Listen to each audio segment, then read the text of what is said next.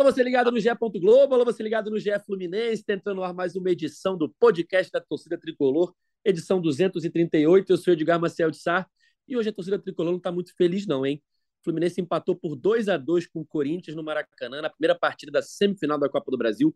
Jogou bem, é verdade, mas deu uns moles na defesa, deixou o Corinthians fazer 2 gols e agora vai ter que decidir a vaga lá em São Paulo no próximo dia 15 de setembro. Vamos falar sobre esse jogo, sobre tudo que envolveu a partida, os erros do Fluminense, os acertos e também sobre o jogão do próximo sábado, Fluminense-Palmeiras, líder e vice-líder do Campeonato Brasileiro, o Fluminense tentando diminuir a vantagem para o time paulista. Já chamo ele, o comentarista preferido da torcida tricolor, Cauê Rademacher. Salve, Edgar, salve, galera tricolor.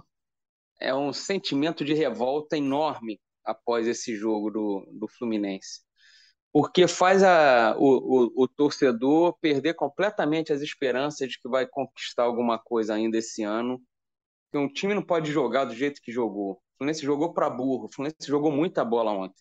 O segundo tempo do Fluminense foi espetacular. O Fluminense, encurralou o Corinthians. O Corinthians não conseguia atacar, não conseguia chutar no gol do Fábio. Era para ser jogo para terminar 3-1, 4-1. E o Fluminense doa gol. O Fluminense, todo jogo, os últimos 4 jogos, o Fluminense doou gols pro adversário e mais de 1 gol por jogo. Foi assim contra o Coritiba, foi assim contra o Fortaleza, foi assim contra o Inter. E agora, numa semifinal de Copa do Brasil, você não pode cometer os erros que cometeu, botando o Corinthians de volta no páreo, sabe? Vai jogar agora a volta, lá em Itaquera, 2-2, sem André, aquele campo encharcado, jogador escorregando o tempo inteiro. Cara, eu fiquei bem desanimado por causa disso. O Fluminense está jogando muita bola, está muito bem armado pelo Diniz. Dá gosto de ver o time jogando quase o jogo todo, mas não pode cometer os erros crassos que tem cometido, erros individuais. O erro do Nonato com o André ali é uma coisa inacreditável no momento que o Fluminense nocauteia o Corinthians já com 1 minuto de jogo. E depois, no fim do jogo, um time que sai, valoriza a posse de bola, sai tocando.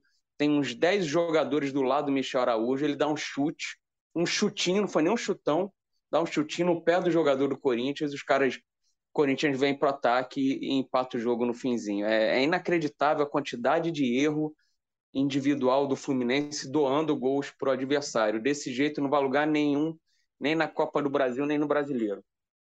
Já falar sobre isso, teve muitos erros do Fluminense defensivos, não só contra o Corinthians, mas nos jogos que o Cauê citou também. Continuando nossa escalação, Gabriel Amaral, a voz da torcida tricolor. Tudo bem, amigo? Se me perguntasse isso até 42, 43 do segundo tempo, estava tudo muito bem, né? O Cauê falou sobre 3-1, eu concordo, era um jogo... De fato, o Corinthians mereceu realmente um gol, tem muita qualidade individual também, e é um time... Foi a primeira vez que eu vi esse Corinthians... ao vivo, né? Eu não estava naquele 4-0 e era o time reserva também. É um time espetacularmente aplicado na parte tática, assim. Eu não acho que o Corinthians tem time para fazer o que está fazendo nesse ano. Individualmente, tem um time titular, mas não tem um elenco. Mas taticamente é um time impressionante, assim, a aplicação dele. Só que o Fluminense jogou muito, muito mais do que o Corinthians. Teve mais brilho, teve mais... Até na parte tática também, soube lidar muito mais com os problemas que o Corinthians tentou causar. Mas me preocupa mesmo, porque no momento que a gente toma 9 gols em... Foram 9 gols em 4 jogos, né? Nos 4. 3 do... E a gente fez 9 gols também, o que prova que a nossa produção ofensiva é muito boa, considerando que a gente teve poucos gols dados também, né? De cara, assim, eu não me lembro de um gol dado pelo time adversário. Foram gols de construção, foram gols com formas diferentes. Só que é complicado, porque no mata-mata dificilmente, muito dificilmente, você vê um campeão em que ele faz mais gols do que toma. Normalmente você vê um campeão que toma menos gols do que faz. Ficou meio confuso, mas acho que deu para entender, né? Assim, é um time que normalmente toma poucos gols e é muito... E tem um ataque muito acertado. O Fluminense está sendo meio a exceção ali, porque é o Atlético Mineiro, talvez da Copa do Brasil, aquele galo doido, né, da Libertadores, que era um time que tomava muitos gols, mas fazia muitos gols também. Não é o roteiro ideal para ser campeão, nem de Campeonato Brasileiro, nem de mata-mata.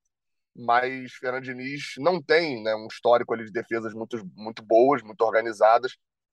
Infelizmente vai passando por isso atualmente também no Fluminense. Tem alguns problemas, mas tem alguns méritos também. A gente vai discutir ao longo do podcast. É isso. Terminando nossa escalação do dia, Gustavo Garcia, que acompanha o dia a dia do Fluminense no GE. Globo. Tudo bem? Fala, Edgar, Cauê, Gabriel, tricolores do céu e da terra. Eu acho que fica um gosto muito amargo para o torcedor do Fluminense após este resultado. Eu acho que o 2-1 para o Fluminense já seria amargo por tudo que o Fluminense apresentou. O Fluminense foi muito superior ao Corinthians. O Corinthians só teve 2 finalizações no gol, e nas 2 o Fluminense acabou aceitando, sofrendo o gol. E assim, eu acho que o Fluminense vem sofrendo com uma questão que não é jogar contra grandes adversários e tudo mais. Eu acho que o maior adversário do Fluminense nesse momento é ele mesmo.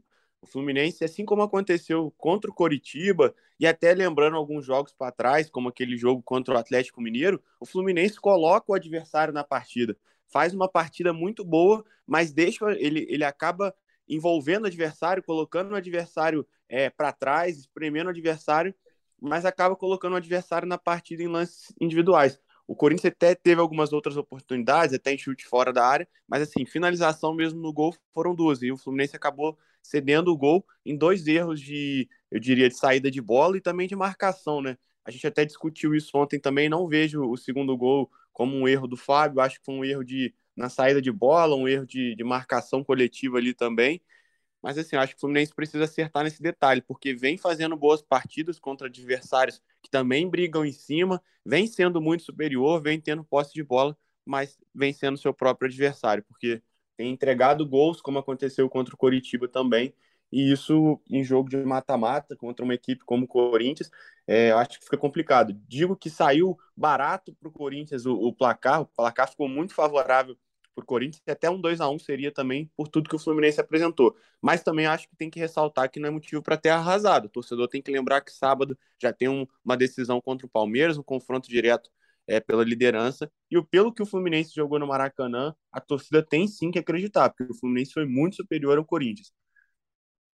Se a gente lembrar da campanha na Copa do Brasil, né, os jogos em casa, eu acho que em nenhum jogo o Fluminense conseguiu refletir no placar a sua superioridade, assim, sobre o adversário. Contra o Fortaleza e contra o Vila Nova, a gente lembra que o Fluminense saiu perdendo por 2-0 e teve que buscar o resultado. Contra o Cruzeiro, o Fluminense toma um gol bobo também, né, uma jogada de escanteio, e não consegue uma vitória elástica, né, pelo que apresentou em campo, até merecia, ganha só por 2-1. E ontem, mais uma vez... E tinha uma a mais, né, Edgar? Tinha uma a mais contra o Cruzeiro também. Tinha uma a mais, verdade. Durante todo o segundo tempo. Exato. E ontem, mais uma vez, o Fluminense construiu, né, jogou para conseguir um placar até por mais de um gol de diferença e acaba saindo do Maracanã com um empate frustrante, né, por 2-2. Foi um jogo, assim, na minha opinião, eu queria a opinião de vocês, um jogo decidido nos detalhes. O Fluminense construiu seus 2 gols em jogadas, né, um pênalti logo no começo do jogo, no primeiro ataque, um pênalti do Fagner no Arias, Ganso convertendo, e o gol no segundo tempo, uma jogadaça do Manoel, Cris Silva e o Arias pegando de primeira e fazendo os 2 gols do Fluminense. E aí o Fluminense entrega 2 gols em saída de bola, como o Gustavo citou, um passe errado do Nonato para o André. O Fluminense joga muito no limite, joga com as linhas muito altas, então qualquer erro gritante nesse espaço do campo gera um contra-ataque, como gerou contra o Corinthians, como gerou contra o Coritiba também, no gol do Aleph Manga. Então o Fluminense toma esse gol do Renato Augusto, que além do erro na saída de bola, tem um erro de marcação ali, porque eram 3 contra o Yuri Alberto, e ninguém consegue dar o bote, ninguém consegue fazer a falta, né? E aí o Renato Augusto passa livre e recebe e faz o gol. E o gol no finalzinho, com a saída errada do Michel Araújo. E aí foi o que eu falei, o jogo foi decidido nos detalhes. Por quê? Os detalhes que o Fluminense erra e o Corinthians converte, e os detalhes que o Fluminense tem grandes chances e o Cássio defende. A gente lembra uma cabeçada do Cano no primeiro tempo ainda, depois um chute rasteiro do Cano no segundo tempo. Então, nesses detalhes, acaba se construindo um placar.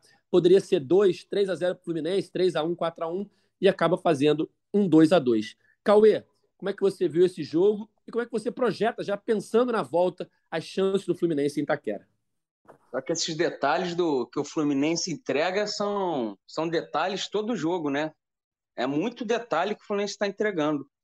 E não são gols assim de saída de bola forçada, aquela saída que vem no Manoel, vem no Fábio, volta no Nino dentro da área, pô, errou ali, aí errou porque estava tentando sair jogando, beleza, vai para frente, o time paga esse preço. São gols que o Fluminense entrega em jogadas totalmente controladas.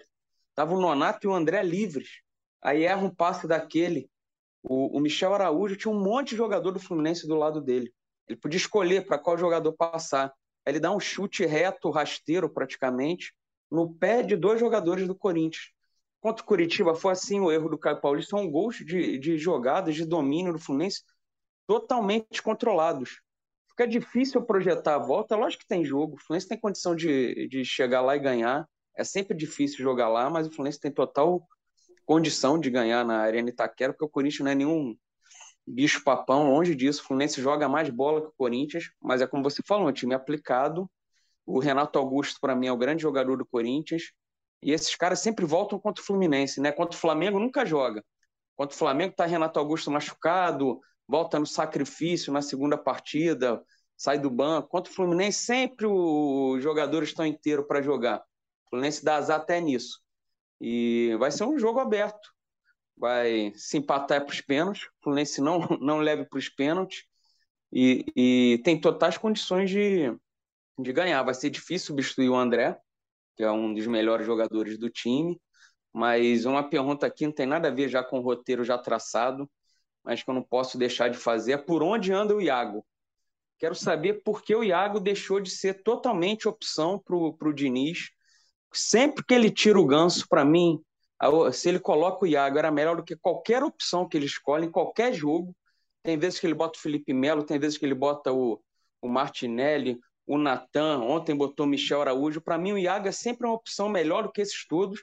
Eu não consigo entender porque o Iago está tão escanteado, sabe? É um jogador de vibração, que corre pra caramba, marca, chega junto, dá carrinho, chega no ataque, tem qualidade na frente, já fez gol, participa de gol, e o Iago é totalmente preterido num elenco nosso que eu considero fraquíssimas opções que o Diniz tem para colocar no segundo tempo. Ontem era muito melhor ter colocado o Iago do que ter colocado o Michel Araújo, por exemplo. Para mim, o Iago é sempre uma opção melhor do que a maioria dos que entram em campo. Não consigo entender, se o Gustavo é setorista, sabe.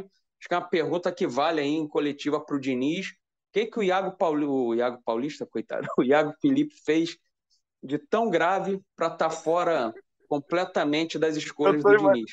O Cauê foi mal, mas eu tô imaginando. Na cabeça de todo torcedor agora, ele automaticamente, os que viram Dragon Ball Z aí, pensaram como seria uma fusão de Iago com Caio Paulista. Assim, uma coisa eu sei, ele não seria jogador de futebol, ele estaria na Olimpíada, pô.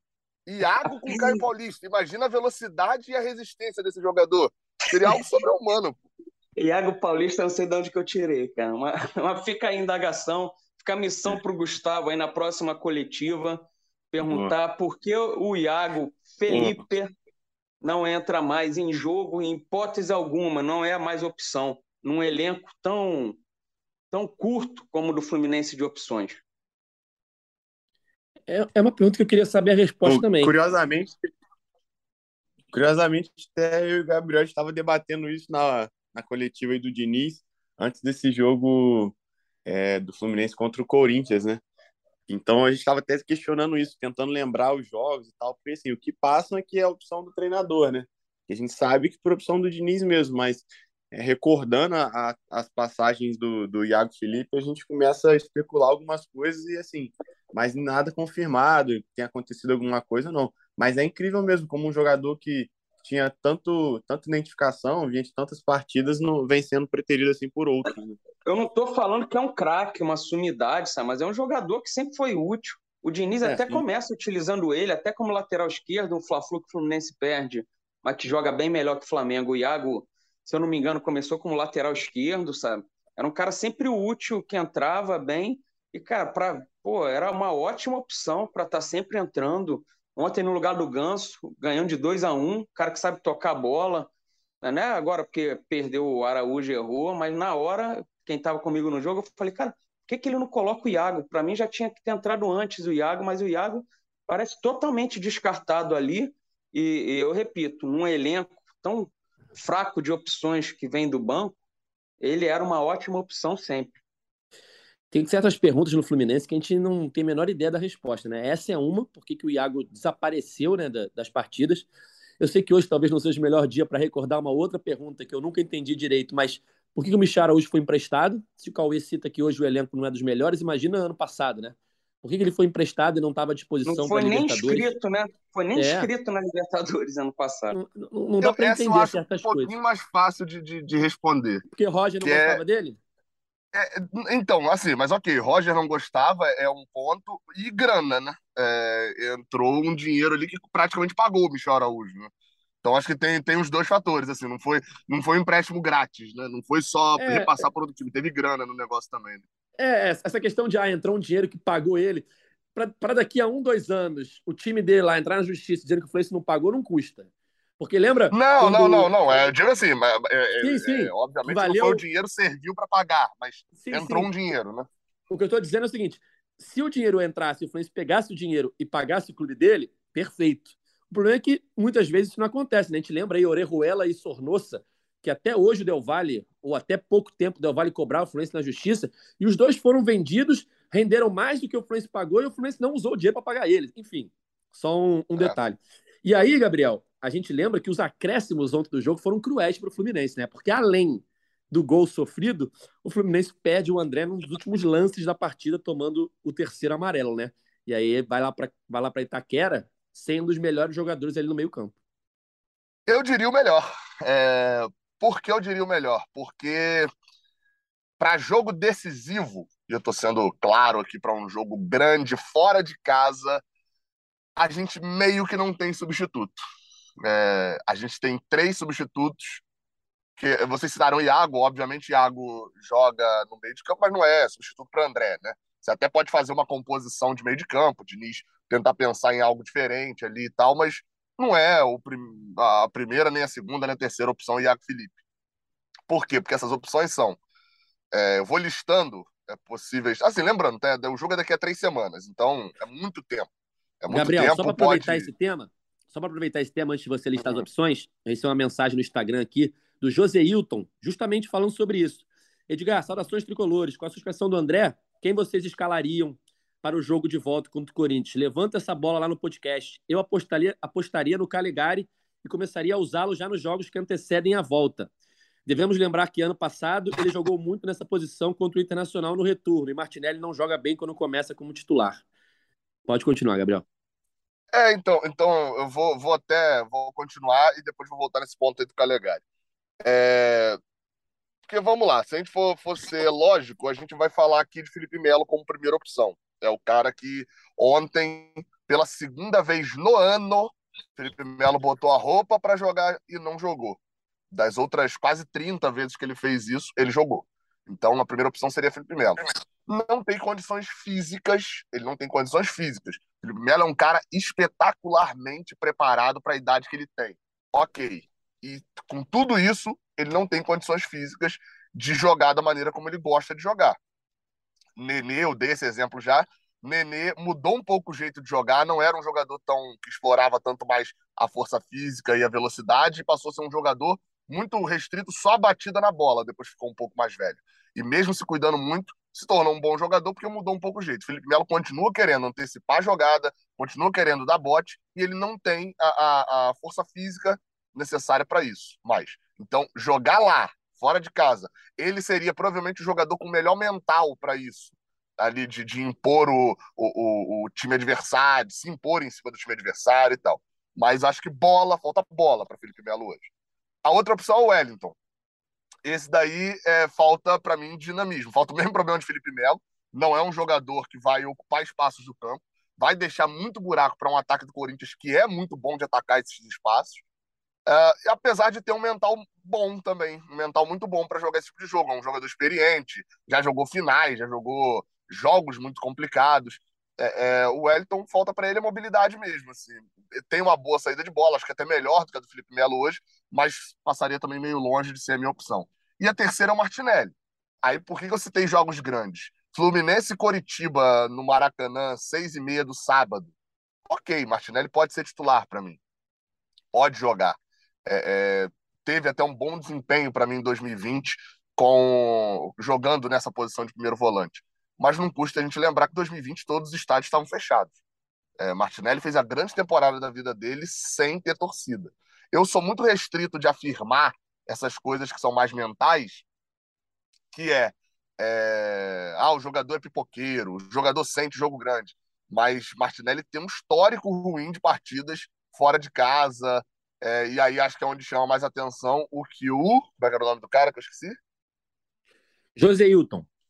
José Hilton falou, a partida contra o Olímpia tá muito forte na cabeça ainda do torcedor do Fluminense, que foi a partida pífia do Martinelli como titular, assim, dá pra gente cravar literalmente que ele sentiu a torcida do Olímpia no jogo, e a torcida do Corinthians, digamos que não é uma torcida de shopping, né? Então é um risco grande ali. De bola e de físico e tal, é o melhor jogador pra mim pra posição. Aí a outra possibilidade que o José Hilton citou é Calegari. Assim, ok, eu entendo o José Hilton até comentar sobre a possibilidade do Calegari, mas, eu não vou discutir se Calegari vai entrar e vai jogar por um motivo muito simples, assim.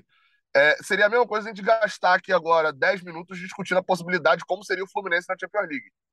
Porque não vai acontecer. Assim, pode, óbvio, 3 semanas e tal, mas, assim, Calegari tem, desde que Fernando Diniz chegou ao Fluminense, Calegari tem 10 minutos, que ele jogou 10 minutos, num jogo em que foi o time reserva. Foi contra o Oriente Petroleiro. Boa parte do time era reserva e ainda assim ele só jogou 10 minutos. Nas últimas partidas, ele não foi relacionado contra o Fortaleza, nem na ida e nem na volta. Ele não foi relacionado para o próprio jogo de ontem contra o Corinthians. A última partida que ele foi relacionado foi contra o Cuiabá e antes disso lá em Santos. Então, assim, faz pelo menos quase um mês que ele não é relacionado para um jogo. Quando você estava falando, inclusive eu ia citar o Calegari, quando você estava falando sobre essas, entre aspas, assim, coisas estranhas, né? Michel Araújo, o sumiço de Iago, que o Caio falou. O sumiço de Calegari, para mim, também é muito interessante, assim. O Gabriel... Porque... Ah, não, perdão. Ele jogou contra o Vila Nova também. Eu ia falar isso agora. Eu falei 10 minutos contra o Oriente Petroleiro, mas ele joga contra o Vila Nova quando o Samuel Xavier sai do jogo. Ele passa mal e tal, e o Iago Felipe já estava de titular, e aí ele entra naquele jogo. Mas foi só isso, assim, Vila Nova foi em maio o jogo, né? Pode Gabriel, lá. Não, resumindo todas as opções que você falou, vai jogar o Wellington então, né? Felipe Melo, será não? Porque o Diniz não acha que ele tem o físico ruim, né?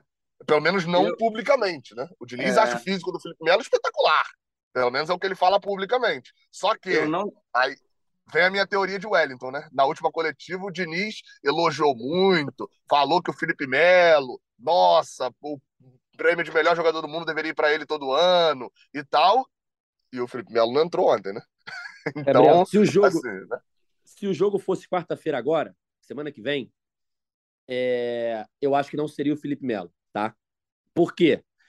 Teve ali, ele vem de 2 erros seguidos, né? Inter e Coritiba. Depois do jogo contra o Coritiba, o time todo vai saudar a torcida. O Diniz conversa alguma coisa com ele e o Felipe Melo vai direto pro vestiário.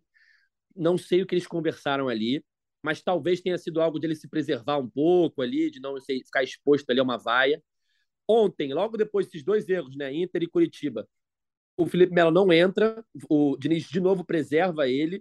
Então, acho que se fosse quarta que vem, eu teria dúvida se ele jogaria. Tem um detalhe no meio, Edgar, ainda tem um para acrescentar aí só no seu ponto. Na coletiva, por mais que eu tenha perguntado sobre o Felipe Melo, o Diniz faz questão de agradecer que ele queria falar sobre esse tema. Então era algo que ele vai falar sobre o Felipe Melo na coletiva também, né? Tá? É mais um acréscimo aí, eu concordo. Mas se daqui a 3 semanas que vem, talvez eu acho que o Diniz não botasse ele. Mas sendo daqui a 3 semanas, dia 15 de setembro, até lá, eu acho que provavelmente vai ser o Felipe Melo. Enfim, fala. Eu ia falar que, pelo menos para mim, o gol de empate foi realmente um balde de água fria, acredito que para todo torcedor do Fluminense também, assim, tenha sido um baque muito grande, mas eu acho que a saída do André para esse próximo jogo, o cartão amarelo que ele leva ali no fim, eu acho que foi realmente a pior parte. Eu acho que, beleza, o Fluminense poderia ir com a vantagem no 2-1 e tudo mais, mas perdeu o André. Eu acho que o André é fundamental nessa equipe do Fluminense, eu acho que ele que dá a sustentação para o meio de campo. É o jogador que, a gente já falou isso diversas vezes, né? É o jogador que lidera os desarmes, interceptações, número de passes do Fluminense. Então, assim, e aquilo que a gente vem repetindo, né? O jogador que não aparece em melhores momentos, mas que é fundamental para a equipe, para esse esquema. Então, assim, eu acho muito complicado. Não vejo ninguém à altura para substituí-lo no elenco, mas se tivesse que votar também, acho que iria de Martinelli. Até acredito que o Diniz tente manter isso, porque vai precisar sair para o jogo também. E, assim, acho que realmente a maior perda do Fluminense no Maracanã foi o André, e não necessariamente o empate em si. Até por tudo que o Fluminense jogou e tudo mais, então perder o André vai ser um baque muito grande. Só um número aqui, só para a gente entrar aqui nisso também, o Fluminense ficou 13 jogos invictos, né? E eu ia falar isso agora, cara. Do Enciclopédia Tricolor postou isso. Então, ele sofreu 9 gols em 13 jogos, e nos últimos 4 jogos já sofreu 9 gols. Então, assim, número bem alto, né? Eu tava vendo essa postagem agora do Flupédia, né? Do nosso amigo Igor Moreira, que participou do podcast com a gente há poucas edições atrás.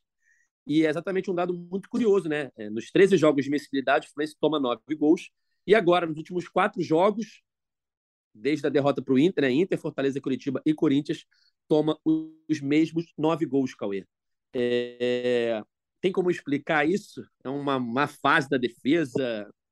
Eu não acho que é uma fase da defesa, não. O Diniz até fala isso na coletiva. Por exemplo, os 2 gols que o Fluminense toma contra o Fortaleza, meio com um chutão lá de trás do goleiro, do zagueiro, pega, e o Fortaleza insistiu isso, fez isso o primeiro tempo inteiro, e o Fluminense tomou 2 gols assim, passou maus bocados em outros chutões. Aquilo ali era um erro da defesa. Aí o Diniz até fala, a gente corrigiu, não sofreu mais com isso. Mas esses últimos gols... Ele cita esse também, gols do Inter, assim, ó. Isso. Mas assim, esses 2 últimos jogos agora, Corinthians e Coritiba, são gols que o Fluminense dá para o adversário.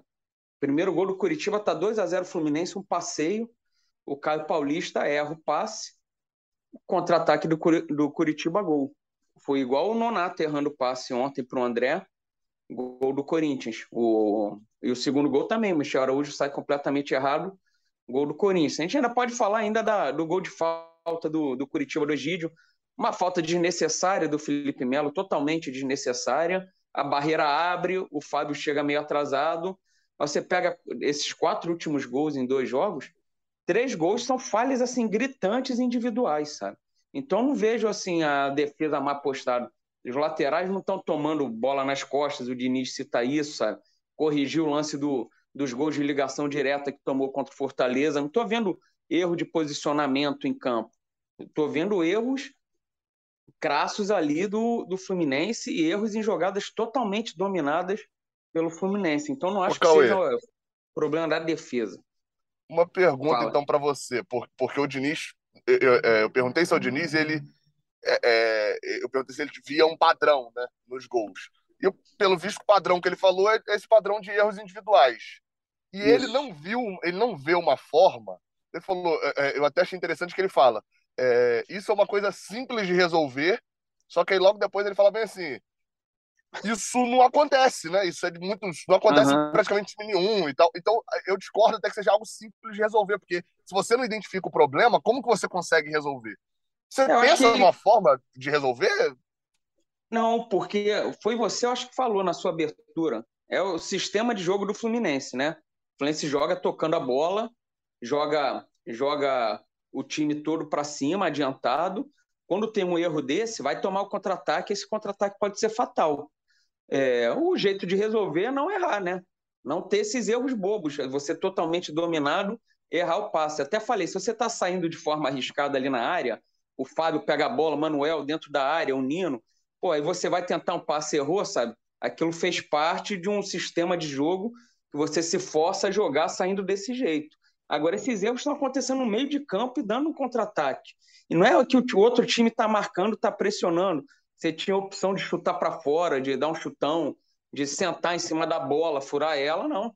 São erros de jogada totalmente dominadas e que aí esse contra-ataque do jeito que o Fluminense joga. E assim, eu prefiro o Fluminense jogando desse jeito. Não pode errar esses erros, mas o Fluminense está jogando muito bem. O segundo tempo do Fluminense contra o Corinthians foi espetacular. O Fluminense encurralou o Corinthians numa semifinal de Copa do Brasil. O primeiro gol são dois erros, não é nem um erro só. Porque se você lembrar daquela outra chance que o Corinthians tem no final do primeiro tempo, acho que é um erro do Manoel de passe, e que fica o Yuri Alberto mano a mano com o Nino, e o Nino se recupera, ali era um erro, mano a mano, e o Nino conseguiu se salvar. No gol do Renato Augusto, depois do erro, fica um 3-1. É um erro, aí passa a ser um segundo erro de posicionamento ali. Para que foram três em um só cara e ninguém pegou o Renato Augusto, entendeu? Ali o Nino não antecipou e não deu um bote, não fez a falta. O segundo jogador que chegou perto ali, eu acho que era o André, também não conseguiu chegar. O Manoel não se preocupou com o Renato Augusto, enfim. Foi um erro do erro. Foi um erro. Isso aí foi um erro, mas também tem mérito. A enfiada de bola do Yuri Alberto para o Renato Augusto é espetacular, tem um mérito também, né? Bom. Claro. Eu acho que a defesa, assim, o Nino vinha de partidas espetaculares, vinha jogando muito bem. Contra o Fortaleza lá no Castelão, foi o melhor em campo, jogou muita bola, vinha de grandes atuações.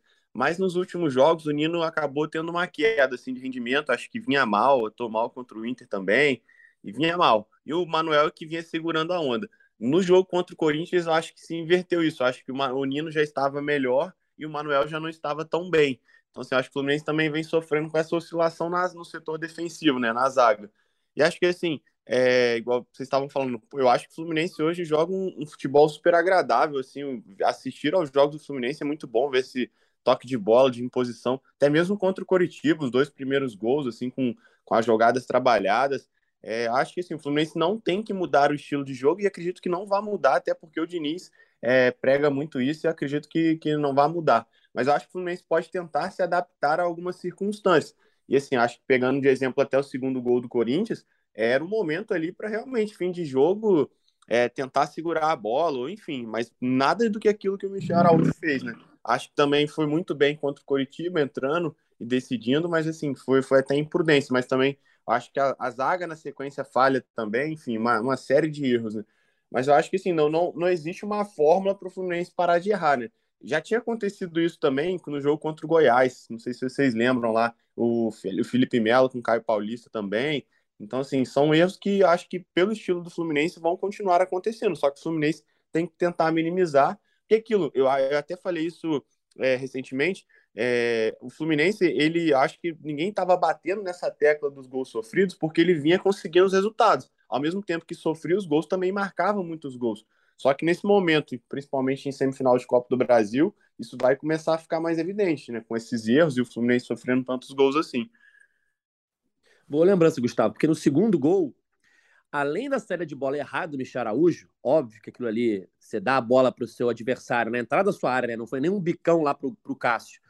Você cria uma jogada de perigo, aconteceram outros erros, porque o André não consegue chegar para dar o bote no Fagner a tempo, o Manoel sai para dar o bote no Fagner e abre o espaço por onde o Fagner toca a bola para o Roger Guedes. Ou seja, além do erro de saída, aconteceram outros erros. Se sai o gol naquela bola que o Nino tira do Yuri Alberto, ali seria só um erro do Manoel que deixou no Manoel. Ô, Edgar. Fala. Então, mas é porque eu acho que assim... talvez na construção da frase, eu não sei se era isso que você estava querendo dizer mesmo, que aí eu discordo, porque assim, quando você fala além dos erros do Michel Araújo, eu vejo até diferente que é por causa do erro do Michel Araújo. Sim, sim, sim. Se você olhar a construção do erro dele, é uma bola que o Martinelli e o Michel... O Michel estava perdidinho, porque o lance anterior, ele domina a bola no meio de campo, ele tem o André de opção na esquerda, ele tem alguém de opção do lado direito, ele está no círculo central... E ele, aos 43 do segundo tempo, ele tenta um lançamento em velocidade para alguém lá na ponta esquerda, para o Cris Silva.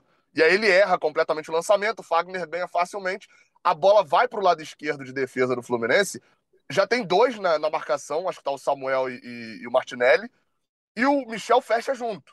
Quando a bola vai para a linha de fundo, Martinelli foi lá na marcação, é aquele jogador que fica disputando com o Matheus Vital do lado de fora, né, do campo, e o time tá descoordenado, porque ele tava todo marcando pro lado esquerdo do Corinthians. Quando ele dá o bicão e a bola vem rápido pro lado direito, aí é o que origina o problema que você falou, né? Tipo, o André não consegue chegar a tempo, aí o Manoel tem que sair pra cobrir a dele, aí o Nino tem que vir pra cobrir a do Manoel, enfim. E aí você ainda tem da qualidade do Yuri Alberto, que aquele chute ali é meio bizarro de se acertar também. Do Roger Guedes, né? É Roger Guedes, eu queria dizer o seguinte... É que claro, o erro do Michel Araújo, ele origina o gol. Só que depois daria para ter travado o lance em outras oportunidades, entendeu? Não foi o Michel Araújo dando um passe pro cara na cara do gol, ele fazendo um gol, como o Fábio já aconteceu, dando erros em saída de bola e tal. Assim como o erro do Nonato, também o Fluminense teve chance de travar e não conseguiu, entendeu? Enfim, ele origina... Pior que eu não vi, cara. Eu não vi chance nem de fazer falta no lance. Porque foi um bico tão rápido e os jogadores, quando estavam muito livres, não, assim... O que eu digo é o seguinte... nem tenta fazer falta. Eu tava revendo o lance agora no Twitter. Talvez se o Manoel não sai no Fagner, deixa o André ir no Fagner, não abre o espaço que nas costas dele entra a bola. Mas é tudo muito rápido. Sim. É tudo muito rápido. Na hora ali você... Ia deixar um espaço aberto pro Fagner bater pro gol. Né? Enfim, mas é óbvio que o erro do Michel Araújo que inicia tudo. Eu só querendo dizer que depois ainda tinha chance de travar, entendeu? Outros pequenos erros possibilitaram... Não foi Fábio contra o Atlético Mineiro, né? Outros pequenos erros possibilitaram a bola chegar até o Roger Guedes. E o chute dele, o Nino não consegue travar, a bola aqui que o Fábio não pega. Enfim, foram vários detalhezinhos que foram acontecendo e resultando no gol de empate do Corinthians. Vamos encaminhando a reta final do nosso podcast, falar um pouquinho de Fluminense e Palmeiras, sábado, 19h no Maracanã.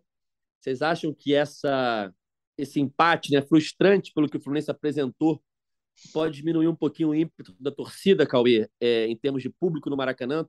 Se eu não me engano, acho que o Gustavo pode me corrigir, são mais de 20 mil ingressos vendidos, mas ainda tem ingresso para Sul, por exemplo. Era jogo para 40 mil mole. Com esse empate, do jeito que foi, com certeza tem a galera que vai deixar de ir. Não deveria deixar, porque, eu repito, o Fluminense está jogando muita bola. Tiveram jogos ruins ali contra Internacional. Antes, contra o Fortaleza, tinha tomado um susto e tal, mas depois recuperou contra o Coritiba. Contra o Corinthians agora, para mim, jogou muita bola, jogou muito.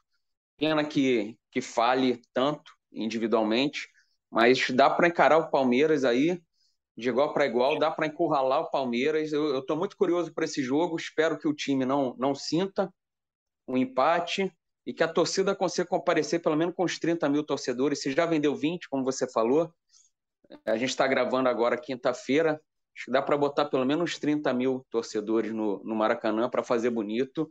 É um jogo que, se o Fluminense ganha, o Fluminense entra de vez, cola de vez no Palmeiras, a diferença está em 8 pontos, né? Isso cai para 5, e o Fluminense continua firme na briga aí pelo título, que é muito difícil, mas é possível, e ainda está tudo aberto na Copa do Brasil também. O mais importante para mim é que o Fluminense está jogando bem.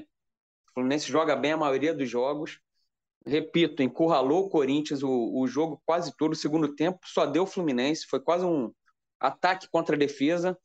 Então, eu vou ao jogo e tenho muita esperança que o Fluminense consiga vencer o Palmeiras. Gustavo, qual que é a última parcial? Você tem de cabeça aí? Não, no momento não. A última que a gente pegou realmente tinha mais de 20 mil, né? Foi antes do jogo contra o Corinthians. Hoje a gente ainda não atualizou, mas acredito que esteja um pouco acima disso, né? Acho que, assim, o torcedor tricolor é a hora dele mostrar a sua força, né? Eu sempre falo daquela bandeira que eu acho que ficou muito evidente na reta final em 2009, né? Que é nas boas te apoio, nas más te amo, né? Então, assim, acho que é a hora da torcida mostrar sua força, comparecer, sim, jogar junto.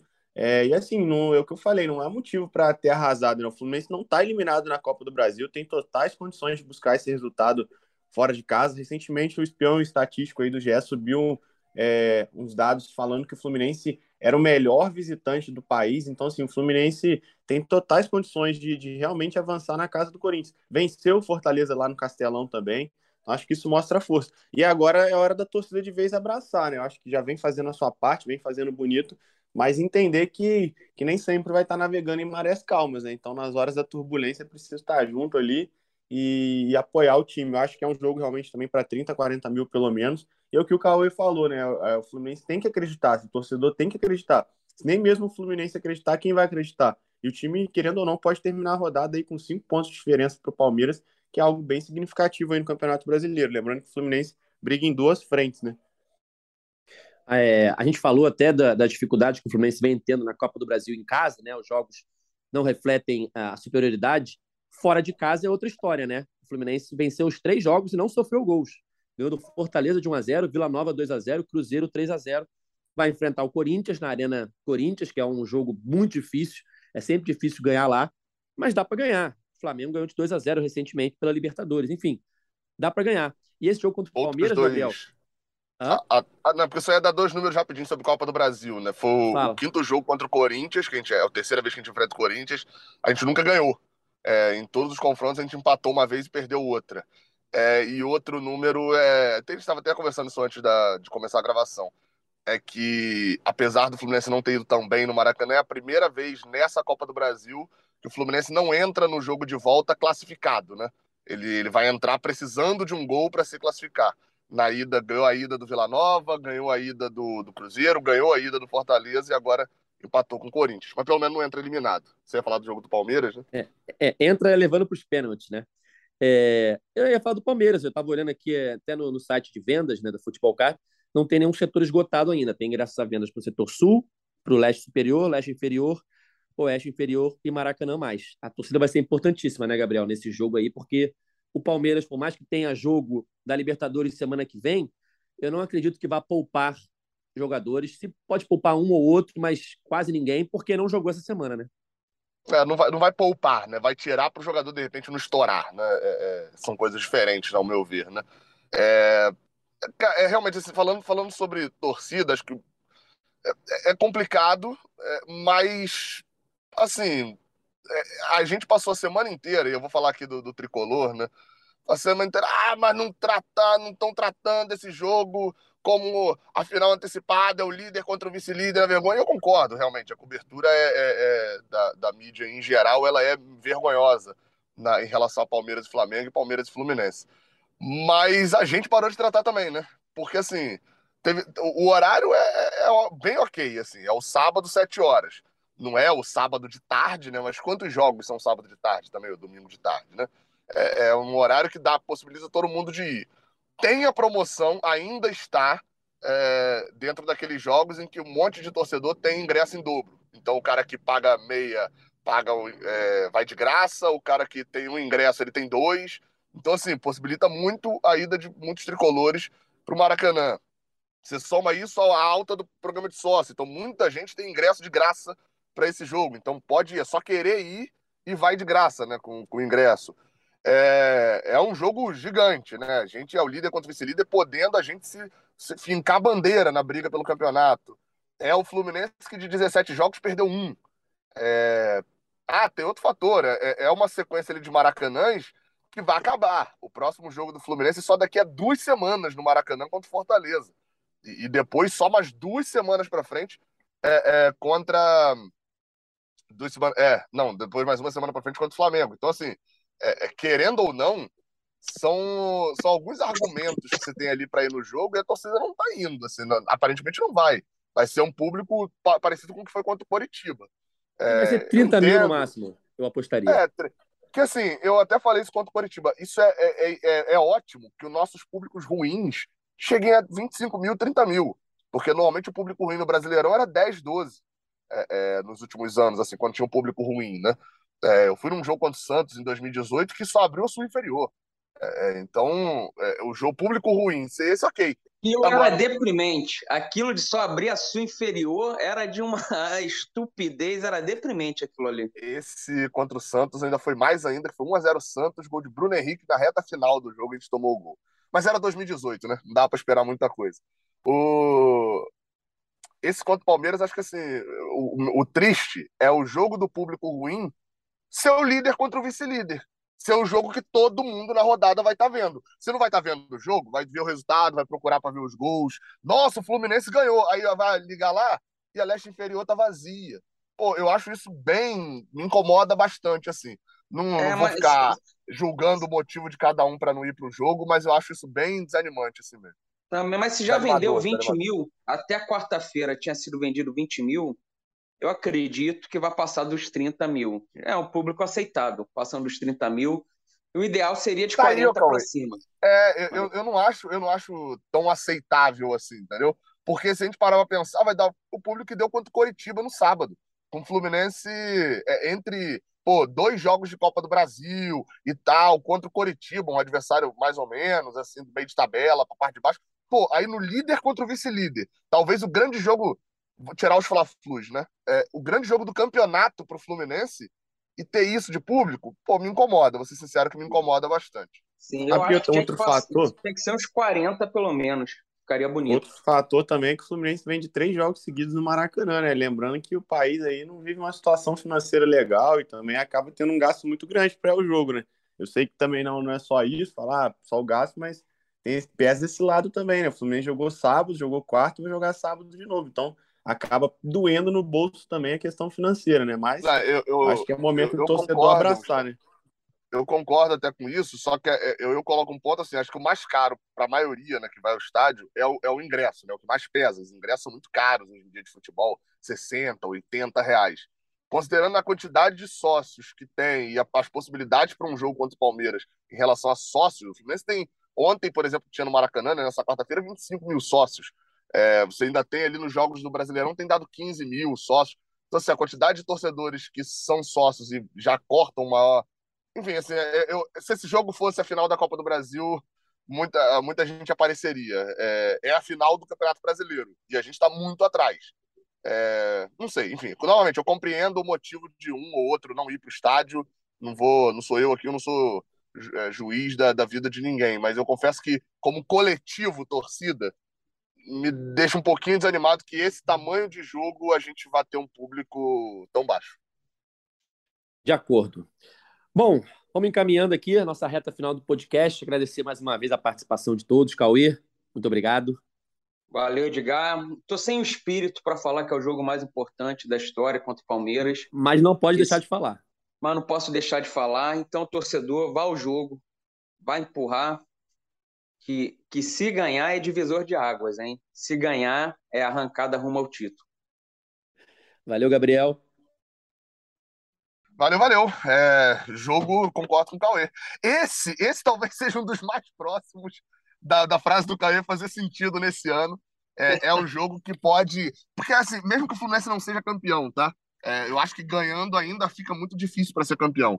Mas, cara, é, como eu falei, uma fincada de bandeira muito forte no nome do Fluminense no 2022 do Fluminense vencer o Palmeiras nesse sábado. Então, acho muito importante... nos vemos no Maracanã. Valeu, Gustavo. Valeu, Edgar. Mais uma vez, vou repetir isso. Acho que não é motivo para ter arrasado. O Fluminense está vivo na Copa do Brasil, tem que acreditar. E está na disputa pelo Campeonato Brasileiro. Então, o torcedor que tem condições de ir, que pode ir ao jogo, vá, apoie o time, faça sua parte, porque o Fluminense vai precisar. Eu acho que é o momento da torcida de jogar junto, continuar jogando junto, né? Então, como disse, eu acho que o empate foi frustrante para o torcedor, mas não tem nada perdido. Então, bola para frente, não há tempo para lamentações. O Campeonato Brasileiro já está aí também e o Fluminense quer títulos, quer lutar por títulos, então tem que entender que isso faz parte do processo e não pode se abater, né? Então, é isso. Um abraço e até a próxima. É isso, galera. Sigam lá o nosso perfil no Twitter, @ge_flu, para ficar sabendo tudo sobre o Fluminense lá no ge.globo e também para ficar sabendo quando o nosso podcast está no ar. A gente está aqui sempre depois dos jogos do Fluminense para falar do jogo, para falar dos próximos desafios. Foi assim nesse jogo contra o Corinthians e será assim na próxima segunda-feira, quando a gente vai gravar para falar tudo sobre Fluminense e Palmeiras, o confronto entre o líder e o vice-líder do Campeonato Brasileiro que acontece neste sábado, às 19h, no Maracanã. Nosso podcast está nas principais plataformas de áudio, é só procurar por GE Fluminense, ou então no seu navegador, ge.globo/GE Fluminense. Esse podcast tem a edição de Rafael Bizarello, a coordenação de Rafael Barros e a gerência de André Amaral. Valeu, galera, até a próxima. Tchau! O Washington pra bola, o Washington de pé direito!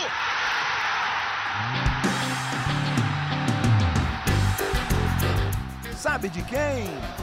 O do Fluminense! Do Flusão! Do tricolor das Laranjeiras, é o GE Fluminense.